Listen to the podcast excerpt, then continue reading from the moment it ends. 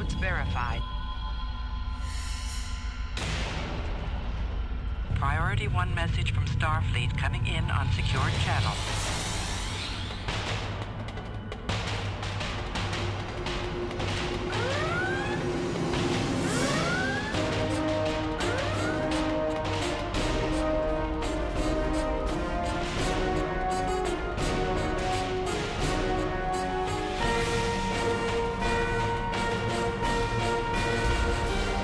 Welcome to Trek It Out with Priority 1.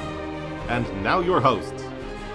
Hello, Captains, and welcome to another exciting episode of Trek It Out. And joining us is the mucho talented, highly intellectual, funny, serious, and super-powered Vic Mignogna. I did not give you permission to lie about me. Telling people that I'm super intellectual. How are you? It's nice to be here. Oh, I'm great. It's very awesome to have you. Thank you. Well, it is my pleasure. It is my pleasure. Yeah, thank you so much for joining us, and welcome to Priority 1's Trek It Out. Now, Vic Mignogna is a well-known voice artist and actor for a lot of productions, and he's worked on many anime shows, video games, commercials, movies. He's also a musician and songwriter. Vic, you've done a lot, and you continue to do amazing work, and we'd like to get to know more about you, so... tell us a little bit about yourself. Thank you very, very much. What a kind thing to say. I've been doing all kinds of things like you mentioned since I was very young. I started acting when I was very young and never really thought anything would ever come of it, but it was always something that I had a passion for, and then got the opportunity to start voice acting about, dare I say, 15 years ago, at least. And then I've been writing and producing music ever since I was a teenager. And I've got 6 different music CDs of my own on iTunes and have written hundreds of pieces of music for television and film and radio, and have sung several theme songs for anime series that I'm a part of. So I am just a very, very blessed individual, Adrian. I'm very, very, very grateful for the opportunities that have been given to me and the chance to do things that I love. Now, where did you grow up? Well, I grew up in Western Pennsylvania. I grew up near Pittsburgh, Pennsylvania, and to be honest with you, the very first thing in my life that I remember inspiring me and stimulating my creativity was Star Trek. I was 10 or 11 years old. My parents had just divorced, and I found this TV show that just grabbed me like I couldn't even describe how obsessed I was with the original series of Star Trek. I would take a tape recorder, a little portable tape recorder, and I would record the episodes every day when they were on television. And then I would put the tape recorder under my pillow at night and listen to the episodes while I went to sleep. And consequently, I would memorize like entire episodes word for word, and got my mom to teach me to sew so I could make my own costumes, and just, you know, really, really threw myself into my love of Star Trek. Now, that's awesome. I actually did similar things growing up, too, recording my favorite shows. and Yes. And I would round the kids in the neighborhood up to be in little Star Trek movies that I would make. And I would build little cardboard sets in my apartment, outside of my apartment building. And, you know, constantly, sticking intercoms up on the walls. And, I mean, you name it. I was obsessed with Star Trek and a huge fan of Captain Kirk.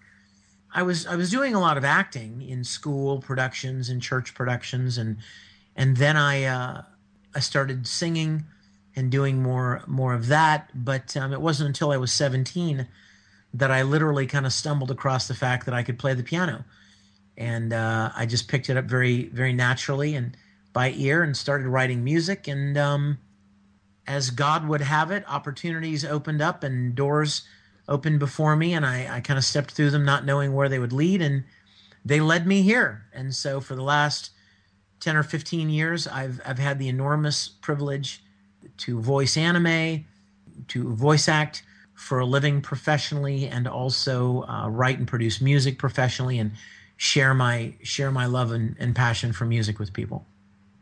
Now, you said you discovered that you were playing that you could play piano. Did you take any piano lessons? No, see, that's just it, Adrian. I never took any lessons. Oh, wow. And awesome. I literally just I don't even know how to say it. A friend of mine and I decided we were going to write a song together. And he was going to write the lyric, and he was going to write the music because he played the piano, and I was going to write the lyric. And he recorded himself playing the song on a cassette, and I listened to it all the time. And one day I was walking by a piano at my school, and I sat down and started plinky-plunking on the piano. And before I knew it, I had figured out how to play the song exactly the way he played it on the tape.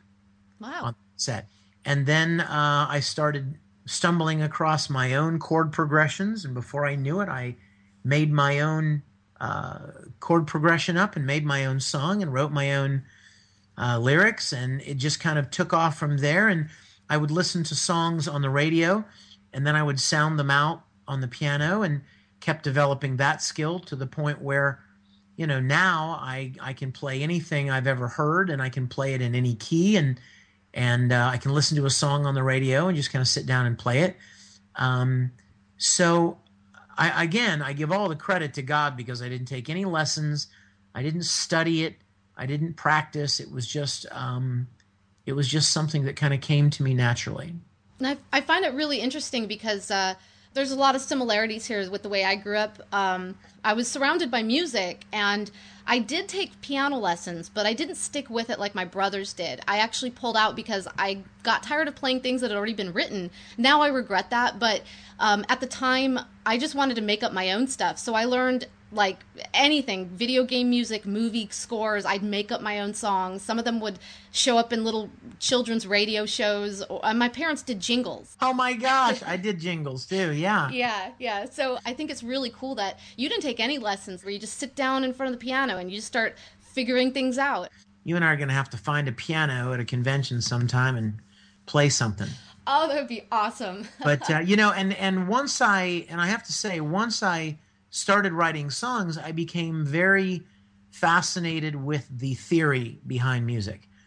And so I would ask friends of mine who were music majors, who knew the theory behind music, to tell me and show me how, what chord progression is this, and what does this mean, and you know, I would get them to basically teach me the theory behind the music that I was writing. So now I can write out charts and write out music myself when I need to. So nice. Now with commercial jingles, who do you contact to first get into that? Well, it's kind of funny how I got into it. I had been working at a Christian television network in Virginia, and I was a director-producer. And then one day, one of the guys at the network came to me and said, "Hey, you write music, don't you?" And I said, "Yeah." And he said, "I've got this piece of this video that I directed, and it needs a piece of music, and I can't find anything that really works for it. And I'd love to see if you'd be willing to take a crack at it." And I thought, well, yeah, sure, I'll try that. And so he gave me the video. It was like a 2-minute promo piece, and I wrote the music for it. And it was the first time I'd ever done anything like that, instrumentally scoring to picture. And I really enjoyed it, and it came out really good.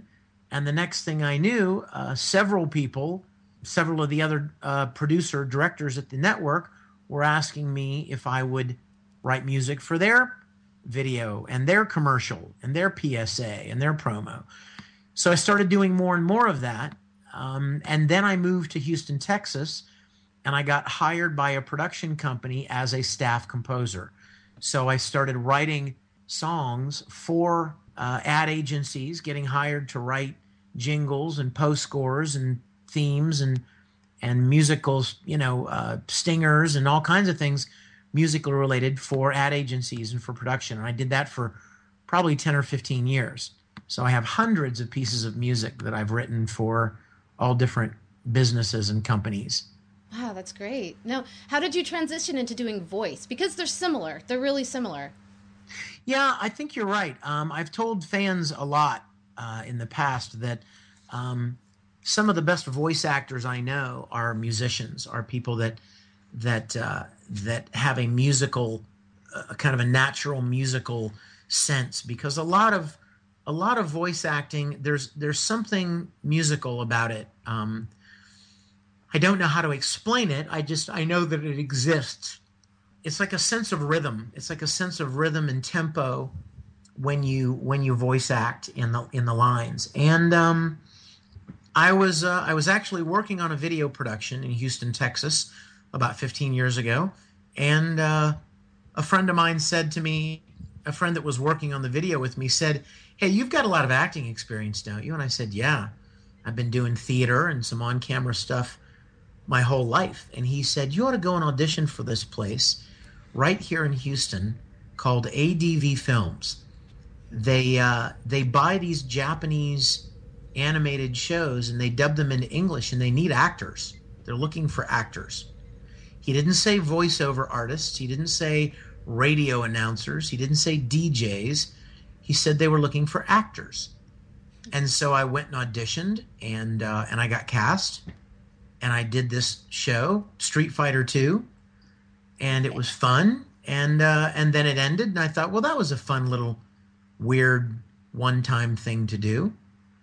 And the next thing I knew, ADV had gotten a second anime series, and they asked me to be a part of that.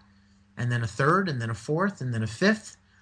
And it just kept growing from there. And then the next thing I knew, I was invited to an anime convention, and I didn't even know they had conventions. I knew about Star Trek conventions, obviously. I attended plenty of those in my Captain Kirk uniform when I was little, but I didn't know anything about anime conventions. So I went to an anime convention, and I was just kind of blown away by what I saw and the fans and their knowledge of my work. And then the next thing you know, I met some people from Funimation in Dallas at a convention. And they said, "Hey, we'd love for you to come up and do some work for us." And I thought, wow, okay, that sounds fun. So I went up to Dallas and I started working with Funimation, and I was still working with ADV in Houston, and then Funimation. And then the next thing you know, the industry kept growing, and I kept doing more convention appearances. And then I met people from New York that did anime, from anime production companies in New York. And then I met people from production companies in Los Angeles. And I started working in all of these different places. I'm totally curious. Do they pay for your flight to go to these places, or do you have to do that? No. If I wanted to work in Dallas and I lived in Houston, I needed to get myself to Dallas. So similarly, if you went out of state then too. Oh, yeah. In fact, one of the reasons why I didn't get cast a lot early on, I didn't get cast in Los Angeles a lot, was because I didn't live in Los Angeles. And the producers there were very nervous about casting somebody that didn't live there, because they were afraid that if they needed you at the drop of a hat, you know what I mean? If they needed you to come in and do something immediately, there'd be no way you could do it. And you'd have to get a flight. It'd cost you $500 or $600 to come out there just to do one thing. And so for the longest time, there were shows that I auditioned for in Los Angeles, and the producers were like, "Well, we really like you, but you know, you really need to live here." And so the only things that I did early on in Los Angeles were video games, because you know, you can do a video game in the course of a few days and then it's over. It wasn't like an ongoing series. Yeah. But I was willing to spend the money. I mean, I loved what I was doing. I loved voice acting. I really, really enjoyed it. And so I told all these producers, "Listen, if you cast me, I'll be there. I will make it as easy for you to use me as if you were hiring somebody locally." And so whenever Funimation needed me, I would hop on a plane and fly up to Dallas and spend 4 or 5 days recording.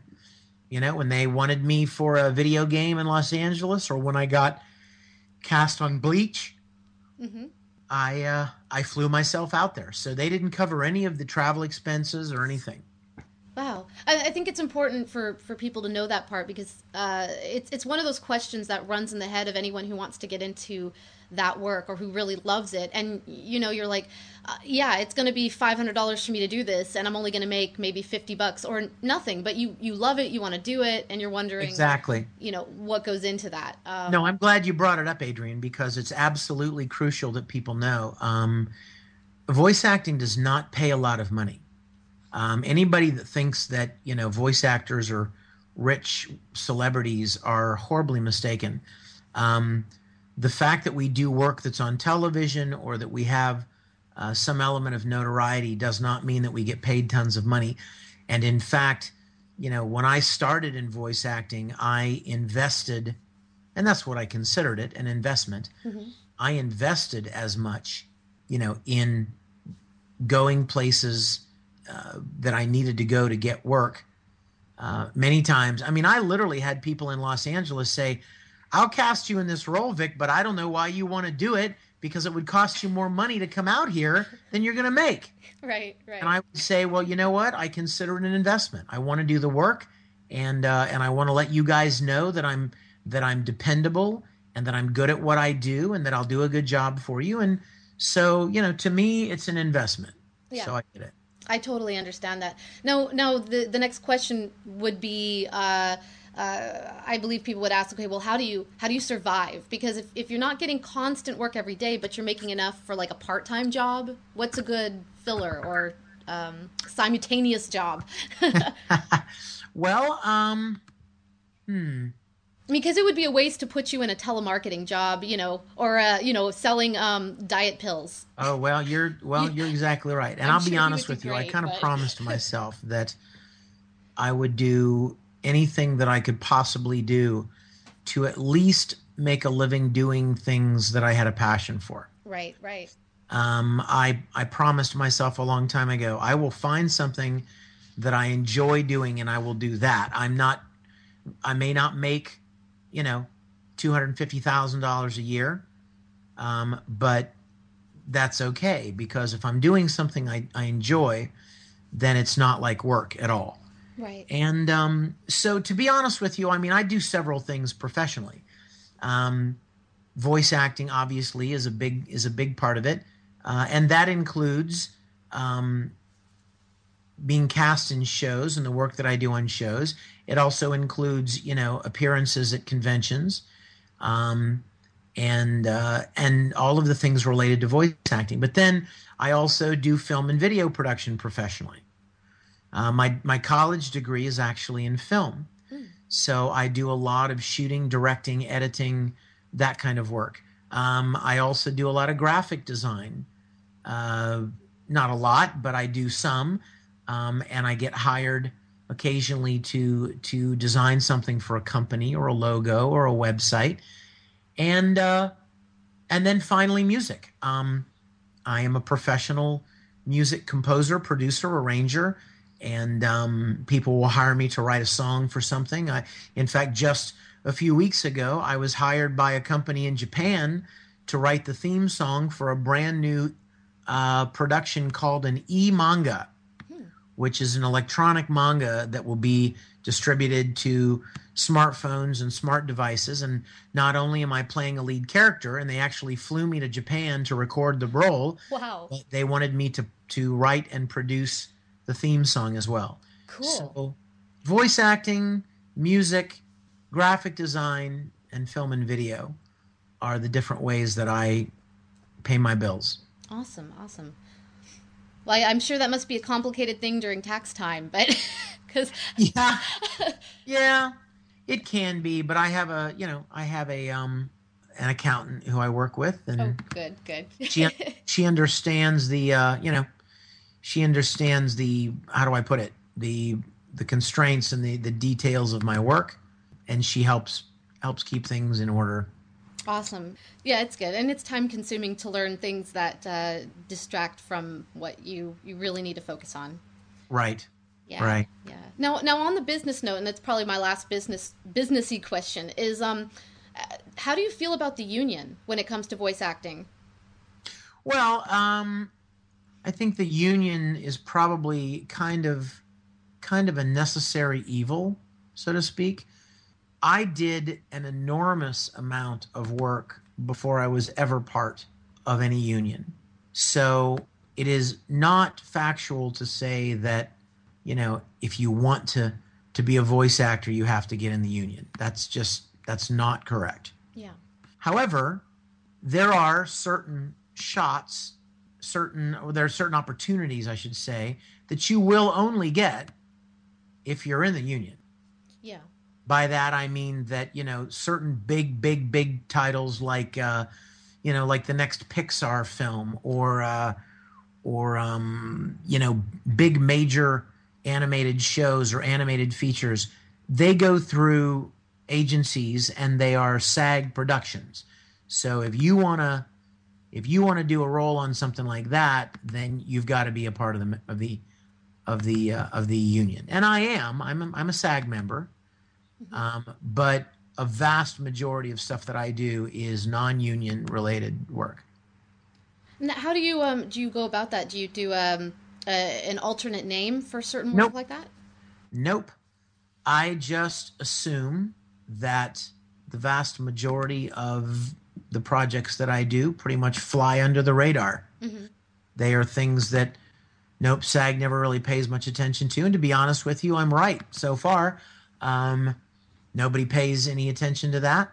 And if and when the time arrives that SAG contacts me and says, hey, we heard you're doing this non-union gig, well, then I'll just go FICOR. Yeah. I'll just change my status because, being a part of the union for me is kind of a technicality. I've done a very small percentage of union jobs compared to the amount of non-union jobs that I've done. Mm. But the good news is being a part of the union is that if I get an opportunity to, if somebody says we want Vic to be in this SAG production, I can be because I'm a member. And this is interesting to me because I'm also SAG, and I started with AFTRA, and then when they merged, so now I'm SAG-AFTRA. Right. And I could not find any union work voiceover-wise. And then I found out that's actually a common thing. There's just not a lot of union voice work to work regularly. And right. So, right. I've had to do what I needed to do, and I've done well following my heart, so to speak. But well, you know what? Yeah.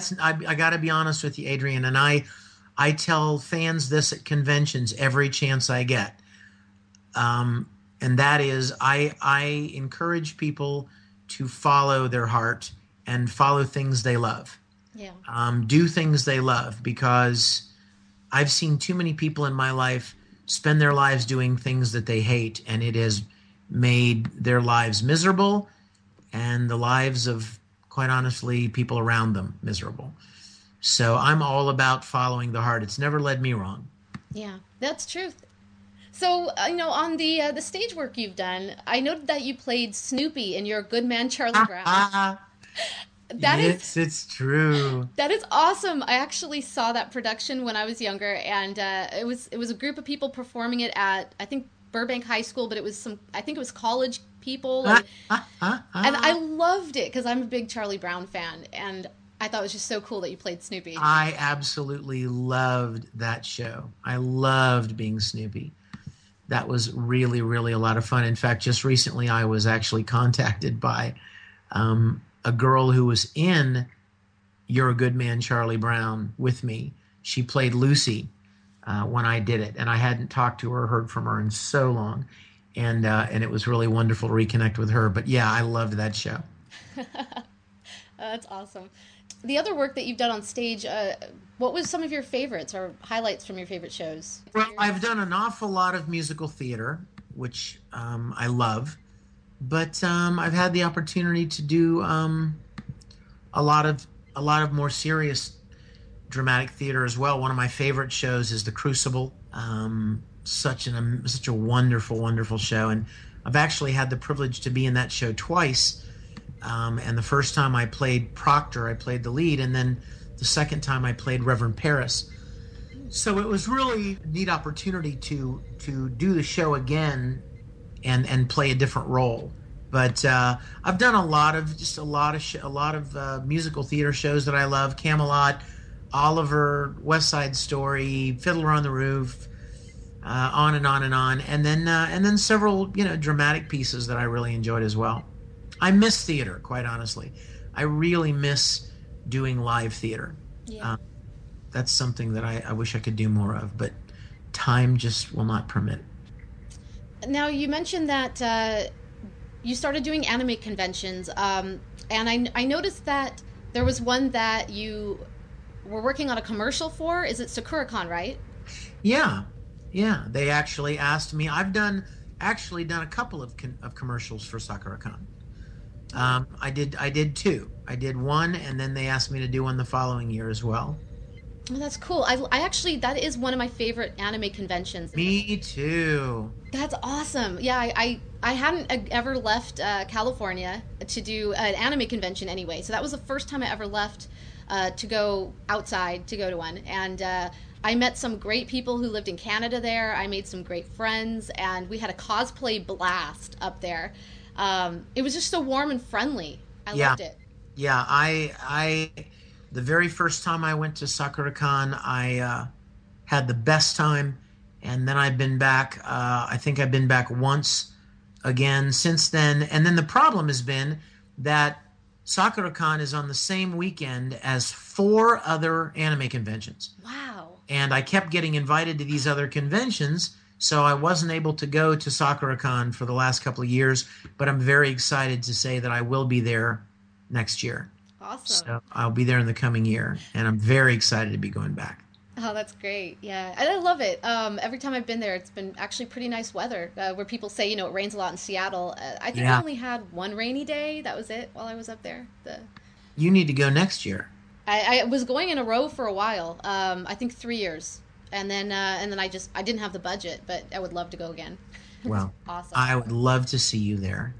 I will try to make it. On that note, on anime, I read that's your favorite type of work, doing voiceover work for anime. I enjoy performing. I enjoy performing in whatever form it comes in, whether it's voice acting, whether it's stage acting, whether it's on camera acting, whether it's singing, a singing concert or something. I enjoy acting and performing. So while it is obviously true that I love anime and I love voice acting, and I think I've developed my skills to be proficient at that, I think it would be hard to say that I love it more than anything else, because I just really love the chance to perform. Of course, yes. Yeah. Now, what would be some of your favorites as far as anime goes? Well, I mean, to be honest with you, I'd have to admit that Full Metal Alchemist is my favorite thing that I've ever done, and I think it's one of the best anime series ever. I was lucky enough to be in it, but whether or not I was in it, I think it's probably one of the best anime series ever. Yeah, you're known for you playing Edward Elric on that, right? Yes, that's correct. Awesome. And then a very close second place is a show that I was in called Ouran High School Host Club. Yeah, Tamaki Suou. Oh my gosh, I love Ouran. Nice. And there were several shows that I really enjoyed. Some more obscure than others, but. When people say, what shows do you like that you haven't been in? Well, the problem is I don't often get the opportunity to see shows, to watch shows that I'm not in. Yeah, I understand. I just don't have time to sit and watch them. Yeah. So, being in it gives me the opportunity to see it. And some of them I really, really have come to love. Yeah. Did you get a chance to watch through Bleach? Because you played Ikaku, which was a pretty big role. Yeah. I have to confess that there's too much Bleach. There's just too much Bleach and too little time. So I can tell you that I know what's going on with my guy, and that's about it. I don't know what Ichigo's up to. I don't know what any of the other characters are up to. I just know what good old Baldy is up to. I got to say, though, some of the ones that I really liked that you were in was Those Who Hunt Elves and Hetalia. Oh, my gosh. You're a Hetalia girl, huh? It's hilarious. Yes, it is. You're right. It is. I wanted so badly to play Italy. Oh, yes. Oh, my gosh. I thought I was going to... I came within... It came down... All the people that read for it, and it came down to me and Todd Haberkorn. And I thought, well, you know, the actor that did Italy in the original Japanese is Daisuke, and I don't know his last name, but he played Fai in Tsubasa Chronicle. And I played Fai in Tsubasa Chronicle. So I thought, this is my character. I'm Italian by heritage anyway. And I was so excited at the possibility of getting to play Italy. And then it basically just came down to who could go higher in their voice. Oh, that's great. Todd went up into his falsetto voice. It didn't even occur to me to go into my falsetto voice. I tried to keep it in my chest voice.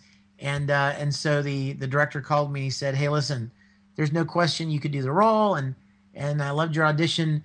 But I just really wanted Italy to be as high-pitched as possible." So I always tease Todd about, getting to play Italy because I really, really would have loved to have played that role. But you know what? Grease is a really fun character. And I was really glad to get to play Grease. I do love all those characters. They're all special. Yes, they are very special. That's a good word for them. Yeah. Oh, that's great. Oh, what's the latest game that you've worked on? Naruto Shippuden, is that the latest? Yeah. Latest game? It seems like I've worked on a couple of other games that haven't been released yet. One of the problems with games is that you record them, and then they aren't released for months and months and months after you record them. So basically, you forget all about them. And so things will come out like literally 8 months to a year after I recorded them. And a fan will bring them up to me to sign at a convention. And I'll be like, "Oh my gosh, so this is out now." I didn't even realize because so much time had passed. I'd even forgotten that I was in it. There are a couple of games that I've done that haven't been released yet. But yeah, I think probably the most recent release is the Shippuden game. That's the only one that I've heard of. I think the Sonic Hedgehog game was released not long ago. Probably the Shippuden game was the most recent. Cool. Well, keep an ear out for that. It would be awesome to hear you. I think the character is C. Is that how it's pronounced? Yes. Cool. Yes. I'm glad you remembered because I must confess that I did not. You're welcome, sir. Thank you. I'm gonna call upon you to save me. I'll do my best. Do you have any, favorite moments doing voice work or weird things that happened even? Well, there are plenty of. To be honest with you, I mean, as long as I've been doing it, there have been lots of those. My biggest problem is actually narrowing them down and thinking of just one because there have been so many great moments and so many funny moments and so many heartbreaking moments, emotional moments. Wow. Any interesting people that you worked with? Well, to be honest with you, I don't know if you know this or not, Adrian, but we don't work at the same time. We don't. We all record separately, which means when I go in to record a character, I'm alone in the booth. So when fans write me and say, "What was it like to work with Johnny Young Bosch?" or "What was it like to work with Chuck Huber?" I would say, "You know what? Johnny and I are great friends, but I've never worked with him. And Chuck Huber and I are best buddies, and we've done a lot of shows together, but I've never worked with him because we record alone. So you could conceivably do an entire show and never even meet the other people in the cast. Yeah, I think that's something a lot of people don't know is I guess how often or how, if it never happens, that you would work with someone in the same room or play off of each other. And yeah, the only time that happens is if you're doing a show that is called a prelay show. If you're doing a show where they record the voices first, that would be an opportunity where you would be kind of in an ensemble setting, and you would interact with the other actors. But anime and video games, for the most part, well, completely, to my knowledge, are the actors record one character at a time alone. So if you think about it, it could give you an all-new appreciation for some of the scenes that you watch in some animes that are very emotional and very moving between the two characters when you consider the fact that those characters are not talking to each other at all. When you consider that one of them probably recorded his lines 2 weeks before the other one did, and then the guy came in to the studio and basically reacted.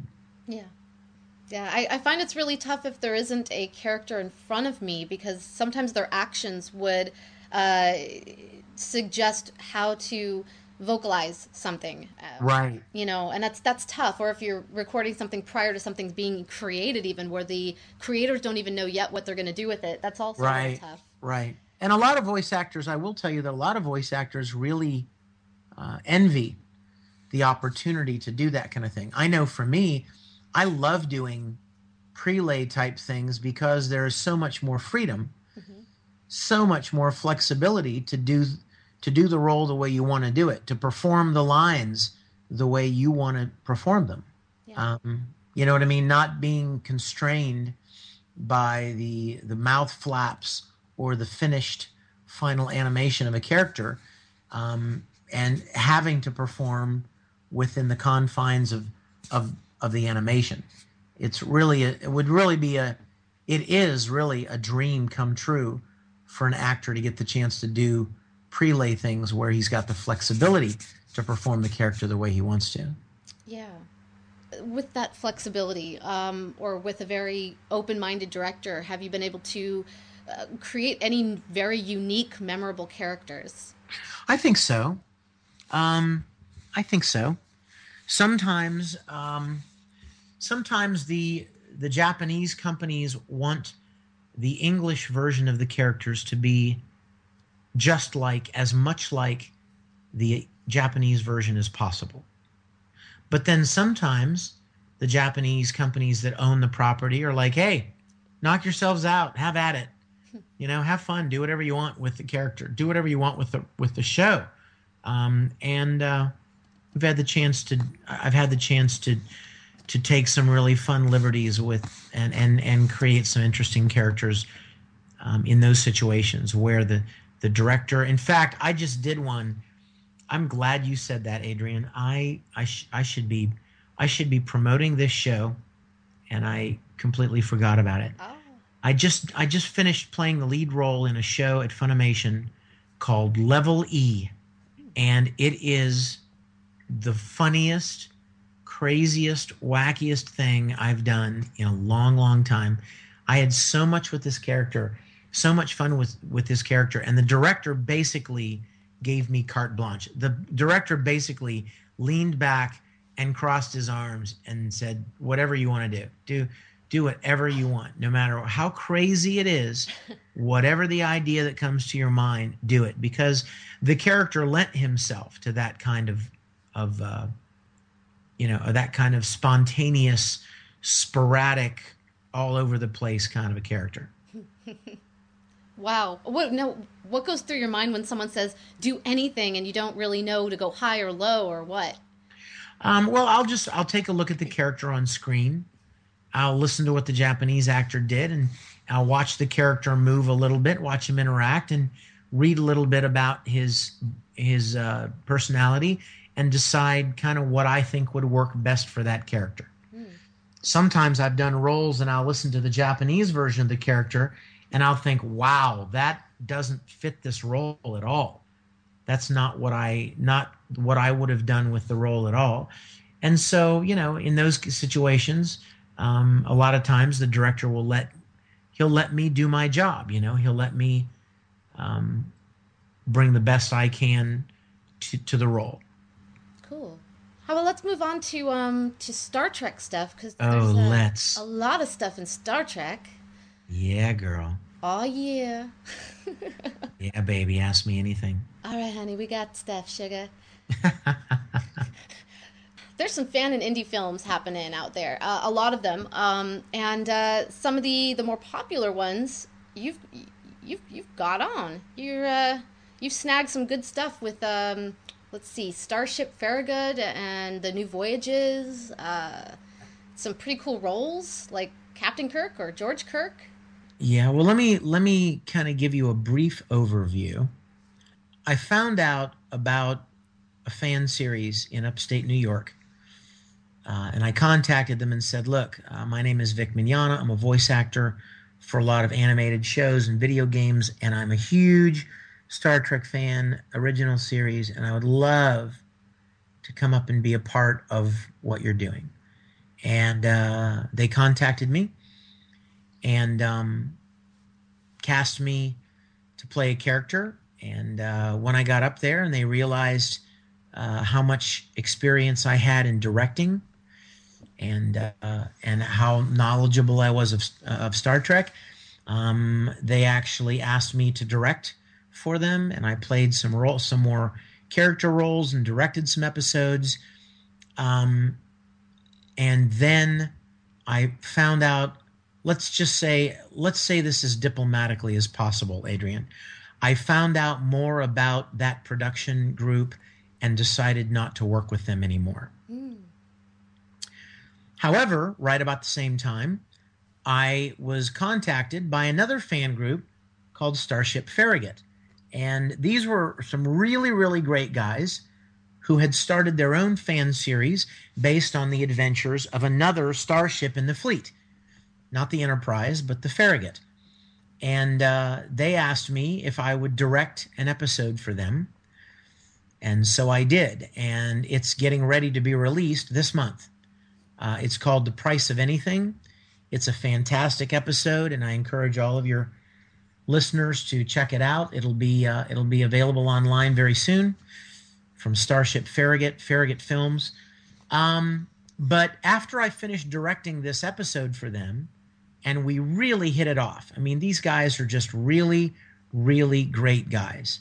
They were a fresh change from what I had experienced at the other fan group. They were, you know, honest and generous and awesome guys.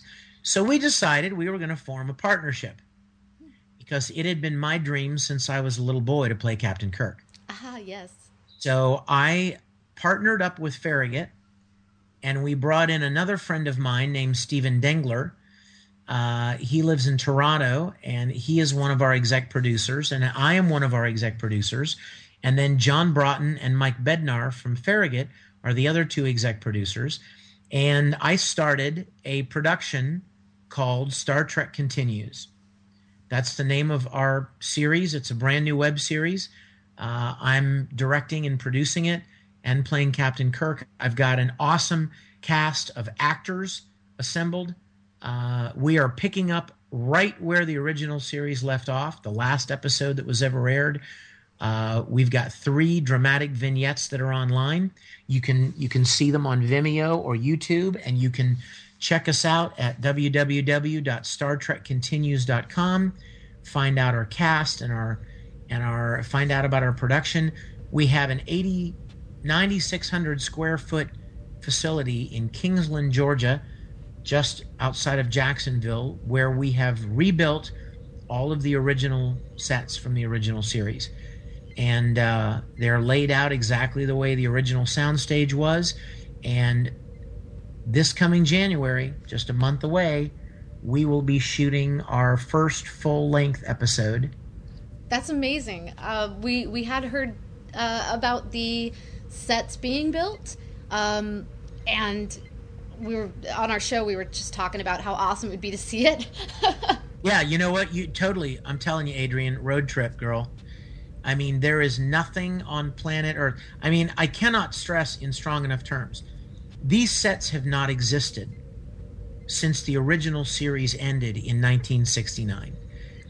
These sets have not existed. Sure, a couple of different fan productions have built a set here and a set there. They've built a bridge or they've built a transporter room, but nobody has acquired a space this size with all of these sets built standing simultaneously, all interconnected and laid out exactly the way they were in the original series. And I'll tell you, anybody that loved the original series of Star Trek, you need to make plans to get yourself down to Jacksonville, Florida, and take a tour of the sets.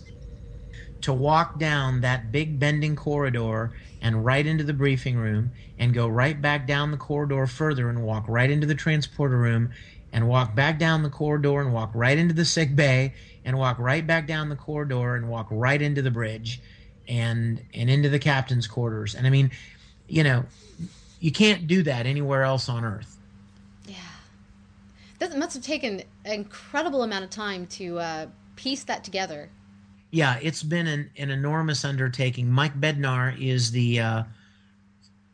our set coordinator, and he has been working very hard with volunteers and people down in that area to get the thing all built and ready to go. I've flown down there 4 or 5 times myself and worked on the sets myself for a week at a time, just, you know, to be able to put some of my own sweat equity, if you will, into building the sets. And we had an open house last weekend where we had over 500 people from the surrounding area come down to see the sets and walk through the sets. And then Saturday night we premiered the episode, the Farragut episode, The Price of Anything. We premiered it at an auditorium in town. Had a great turnout. So there are a lot of exciting things happening. That's so epic. And on top of that, you're playing Captain Kirk. I know. I can't believe it. Oh, my God. Oh, my God. I'm so excited. I can't even stand it. I've actually had the opportunity to become friends with William Shatner over the last year because we've done a lot of events together and we have the same event manager. So we've ended up going to dinner together and hanging out in the green room together and sharing a cab together. And he has no idea. This is the secret for your show. He has no idea what a huge fan I am and was when I was a little boy. And he does not know that I am playing Captain Kirk in this series. And perhaps when the time is right, I will give him a DVD and show him a little bit of it. Now, have you seen any of our vignettes? No, I haven't yet. I know. No, I've seen a clip. I saw a clip, and gosh, oh my God, I've got to go back and watch them because I just thought there was one. I didn't realize that there was more than one.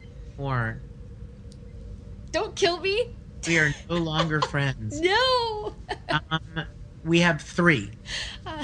That's great. No, I've got to go back and see them all. You need to go and watch them immediately. As soon as we end this interview, you need to go. You can go to StarTrekContinues.com, and there are links there. Or you can go straight to Vimeo and type in Star Trek Continues, or YouTube and type in Star Trek Continues. And we've got 3 great vignettes that show everybody the quality level of production that we are working at. No, I'm so excited, and I can't wait to support it, and I really want to. Well, I'm supporting it now, but I can't wait to get the DVD. Well, I can't wait either. We're all very, very excited. We've got an amazing cast of actors playing the roles. We got a great cast. I mean, like in the original series, James Doohan played Scotty, and we've got his son Chris Doohan playing Scotty. He even looks like his dad. I mean, it's just the coolest thing that the actual Scotty's son, Chris, is playing his father's role. Wow. As you said, I'm playing Kirk, and Todd Haberkorn and Chuck Huber, both eminent actors themselves, are playing Spock and McCoy. I've got a lovely young lady actress from L.A. named Kim Stinger playing Uhura. I've got an anime fan, teenage kid that I just adore, who's an awesome actor, named Wyatt Lenhart playing playing Chekhov. And then for any of you guys out there that like Mythbusters, Grant Imahara from Mythbusters is playing Sulu. Yeah, I heard he was in on that too. That's just perfect. We've got a great, great, great group of people assembled, and we're very excited about our shoot coming up in January. It's just perfect. You do. You have an amazing group.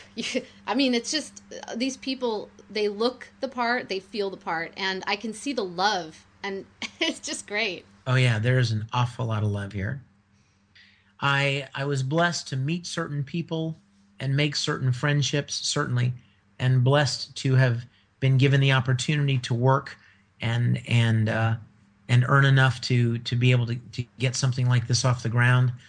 And it takes a lot of time and a lot of money and a lot of people and a lot of effort, a lot of dedication. But the end product, I'm very, very optimistic. People are just really, really going to love. Our goal is to create something that looks and feels like you're watching a continuation of the original series. And so far, if you watch the vignettes we've released so far, the word from everyone is that's exactly what we've done. And so that we're very excited to be aiming for that goal, and everybody's on the same page. It's just a great opportunity. Yeah. Now, on the audio side of it, Ralph Miller, who's a friend of my family's, because my grandpa Doug did the original sound on the original series. Which, oh my gosh, are you kidding me? No, it's just something I didn't know until I got a little older too, and then I was like, oh, what? Because I'm a huge Trekkie. Oh my gosh! But Doug really inspired Ralph, and Ralph Miller, as I'm sure you know him. Well, as a matter of fact, Ralph is our sound man. That's what I was going to ask. Ralph is running. Yeah. Ralph Miller is a very dear friend of mine. He and I have done a lot of stuff, a lot of work together. He's a really, really great guy, and he's an amazingly talented sound guy, and he's an amazingly talented prop builder. He has built several pieces that are going to be on our sets that are just amazing. Oh, wow. He's such an amazingly talented guy. I don't know if you mentioned that. We had him, so cool. We had him on our show, and we did an interview with him, and I don't remember if he mentioned the props thing. That's cool. Oh, yeah. Listen, the guy is a really, really talented craftsman. He's built like a couple of the computers, a couple of the tabletop computers. He built a couple of the view screens. He's built some of the leather chair backs and seats for some of the chairs. I mean, he is a very, very talented guy. He's really fun. We finally met in person at the last Star Trek convention in Vegas. It was really fun. My gosh. Were you there this last year? Yeah, the last couple years. Well, I was there 2 years ago. I wasn't there this year, but I was there the previous year in my Captain Kirk green V-neck wrap, wow! I mean, I'm planning to be there next year. Oh yeah, same here. Actually, I'm working on a Ferengi costume right now. Oh my gosh, I love it! Full on, yeah, prosthetics. I've got this really post DS9, woman's power Ferengi character. Oh, I love it! I can't wait to see pictures. And you're a costume artist yourself, aren't you? Yeah. I love everything involving creating and making things come to life. Yeah, dreams coming true. Threads of Atlantis. Yes, yeah. That site is horribly. I haven't updated that in forever. Well, I checked you out. Uh-oh, stalker. Yeah, that's me. That's okay. It's all right. Now, is your grandfather still alive? Yeah, actually, and we did an interview with him too. Thank goodness, because he's older man, and now, how old is he now? Oh, gee, I'm trying to remember, mid-80s maybe? I forgot how old he is, but he still has all these great stories, just gold. I mean, gold about Hollywood in general, funny stories, as well as all the Star Trek stuff and how he made everything. Oh, my gosh. Now, what was his role for Star Trek sound? Well, he was the sound editor. So he's the credited Doug Grindstaff on the show, and he helped to do the tribbles and the transporter and the phasers, like everything. Oh my gosh. Well, you know what? You live in Southern California, don't you? Actually, I recently moved up to San Jose, but yeah, I mean, my whole life was down in Southern California. I still go there for work. And well, you need to do something for me then. Oh, yes. You need to set up lunch with your grandpa and me and Ralph Miller. Oh my God, that would be amazing. I would absolutely love to meet him. I would love to meet you in person anyway, but love to meet your grandfather and chat with him a little bit, show him some of the stuff that we're doing, and I know Ralph would love to be a part of that. That would be a fun thing to do. Oh, yeah. Oh, I know Ralph would love it. But yeah, and you know, as long as I can be there, because I couldn't miss that dinner with you guys. Oh my gosh, I wouldn't let you miss it, Adrienne. I would insist. Now, you said you come down for work. What do you do? What do you come down for?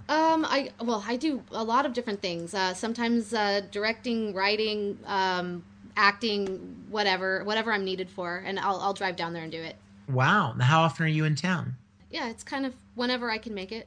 Well, I would love it if you were to set that up, and I'm planning on calling Ralph anyway when we finish this interview, and I'll tell him that we spoke. But in the meantime, you and your listeners check out StarTrekContinues.com. Yes, everybody go do that. Yeah. That. Yes.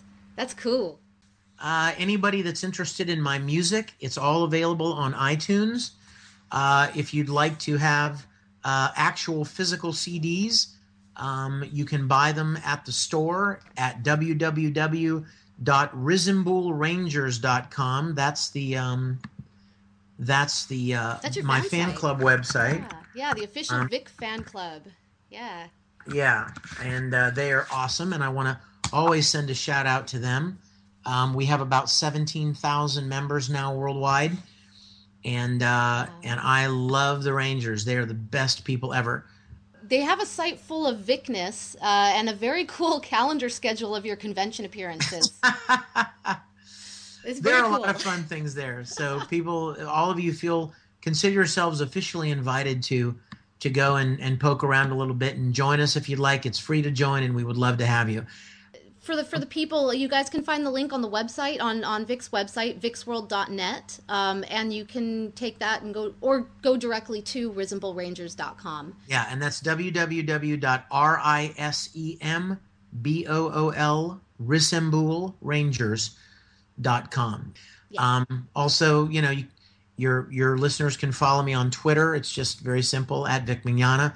And come and see me at conventions. I'll be doing a lot of events this coming year, and one of my favorite things of all is meeting the fans. I love meeting the fans and getting to see them and interact with them. So please come and see me, and keep your eyes open for Star Trek Continues. All right, well, if anybody else is interested in finding out anything else about Vic, there's always IMDb and there's Wiki.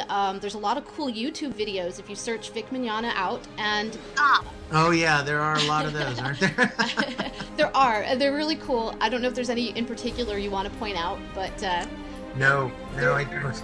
So you guys can have fun going through the slew of them online. Vic, thank you so much for joining us. Thank you, Adrienne. It was a pleasure.